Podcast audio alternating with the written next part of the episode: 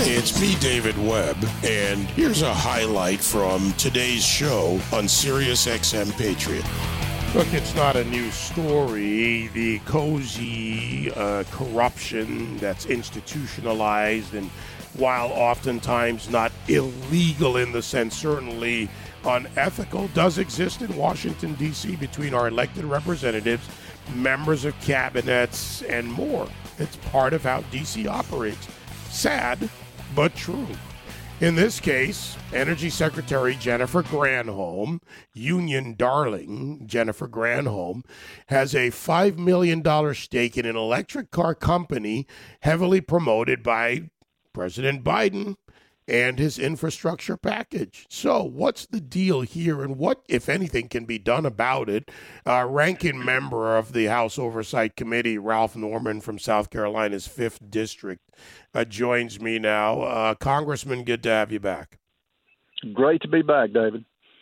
So let's dive right in. This is a cozy relationship that's occurred in Washington, D.C. over and over. What is the issue or a key part of this issue with the $5 million stake in the electric car company, the president and his infrastructure package? And is there anything in this that is also a violation of ethics rules? Well, first of all, David, the company that she has sat on the board since 2017 until February of this year is located in, in Greenville, South Carolina, my state. It's right outside of my district. 600 employees. It makes electric cars, batteries, and accessories. And what uh, what Miss Granholm is is doing is she had the president there, uh, you know, telling him how good the company was, how it makes him look good. Uh, the company has not gone public yet. It's on an uh, initial public offering, an IPO, and she's got stock options where typically when you have an IPO, uh, when it goes public, the stock goes up. And you're right, she's got five million uh, in uh, standing to make five million dollars uh, from her shares. She's supposed to divest herself within 180 days of when she takes office, which was in February of this year. Uh, you know, if it doesn't look right, uh, it doesn't smell right, this is not right. Not only is this administration dropping money from a helicopter, and guess what? It happens to land on one of the companies that not only is the president promoting, which is shady in and of itself, uh, but it's the, the dollars that she stands to gain. Uh, and it's off the backs of the taxpayers. 100 and I think it's 148 billion goes to cars out of his uh, 1.9 trillion dollar so-called infrastructure package. Uh, she's got 48 billion B now with a billion going to buses. Guess who makes buses? Proterra. So it's cronyism at its worst.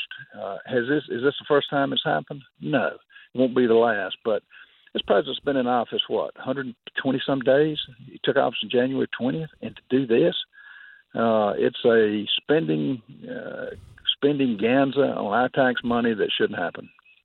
I went a little bit deeper in this story, and uh, will I'll, lay it out and ask you the question: Will this be looked into uh, in your uh, attempts to investigate this? In this case, Proterra, the company you mentioned, is not the only issue. ArcLight and Tao Capital. Tao Capital is a Chinese firm founded in 2014 which formed a venture capital approach with ArcLight. And of course, ArcLight announced that they would go for a $1.6 billion merger with Proterra sometime in 2021. Now, you talk about initial public offerings. When you do an IPO and you look at what investor relations really reflect, mergers combined with money and a new effort the potential for greater earnings, in this case, making electric buses, makes your IPO incredibly more valuable. But I'm also concerned about the ties to Tao Capital, a company that invests in healthcare, pharma, and biotech, but has a shady investment structure in the United States. Another Chinese company that's allowed to participate in our capital markets without having to provide the capital background that's required at to, that most not just most but every American company has to have. So what's going on here? Well, you know, we all know Biden is a compromise candidate. I mean, the the mainstream media uh, has basically not asked any questions if and when he has press conferences, softball questions. China, as you mentioned, makes up the majority of our pharmaceuticals. Uh, the the issue we've got is divesting ourselves from China. They don't list as you mentioned, the details on the on the stock exchange. Any any stock advisor that tells you to invest in stocks or or secondarily have dollars that from your company that goes into them is taking a risk. They're a communist country. Uh, we've just gotten through the worst pandemic uh, this country's ever been through, and f- to rely on them, particularly for pharmaceuticals, is is tragic. And to have the company uh, that Biden is touting now is um, it makes no sense. And what can we do? Uh, I'm on the oversight committee. Uh, Jamie Jamie, Jamie uh, is going to put up a. We're going to sign a letter and try to get uh, Granholm to come testify. Now, uh, is anything going to be made of that? Probably not. Uh, the Democrats, through Nancy Pelosi, control the committees, and they're not going to have anybody there. And I doubt we'll even get a hearing uh, to you know to explore this. But the only thing we can do now, David, is try to put some light on it, dig into the details, and share it with the public. And hopefully, the chips will fall where they may, and people will start really asking questions. Jake Tapper on CNN pressed her a little bit on it in an interview that I saw, but it wasn't substantive.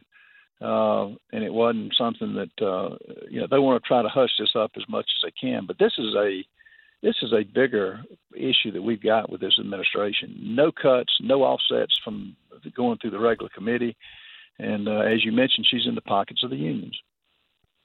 This this is another case in Washington D.C. Representative Norman. You've got the director of the National Economic Council as well involved in this uh, Brian Deese. All right, he's tied to Proterra through BlackRock. BlackRock, uh, the investment firm, has about 415 million dollars uh, into the Proterra proposed merger, and he holds uh, somewhere, as reported here, 2.4 million dollars in restricted stock, according to the February financial disclosures. Go further, you have mega donor family, the Pritzkers, tied to J.B. Pritzker, the governor of Illinois, and they own somewhere between six and seven percent of Proterra if this IPO goes through. That's according to SEC documents that have to be filed by ArcLight. So th- this seems a little too cozy in Washington. And if I'm hearing you correctly, and I do believe I am, there's nothing that can be done about this because the Democrats control the House. And you may be the ranking member, but you can't determine that it has to get out of committee. No, and uh, I doubt we even get a hearing on it. This isn't the first time. Uh, even when Jim Jordan was was ranking member, um, you know, as long as we controlled who was on it, Republicans would have a you know at least have both sides. They're not even doing that, and they're not granting the hearings. And during the uh, the ones that we have had, uh, it's all on you know diversity or you know somebody not playing on an equal playing field, and it's all about uh, it's not following the, the dollars. And in politics, you follow the money, you'll get to the root of, of the issue. And uh, they're just not going to do that. You know, they hadn't known anything so far. And I had a uh, it was it was at a speaking ceremony last night. And the guy asked me, said, "Are we looking at three and a half more years of this?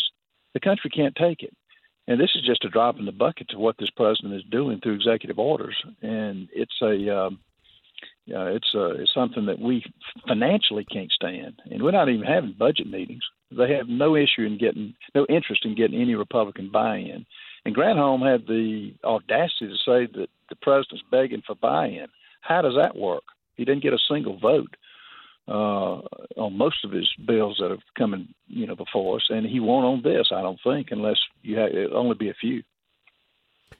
You know, I, I would offer a suggestion. If I can look it up, uh, Representative Norman, then so can Republican staffers and, of course, you yourself. But there needs to be further uh, investigation, if you will, and maybe if not a formal investigation, a look into Tao Capital. At the center of this is a Chinese capital firm that since 2014 has amassed billions of dollars of interest in this country through companies like Proterra, like BlackRock, uh, like ArcLight, like others.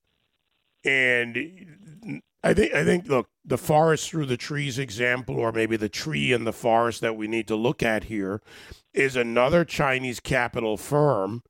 And in this case, the Americans are given. In this case, Nicholas Pritzker is one of the two Tao Capital executives with sole voting and dispositive power over the Proterra shares.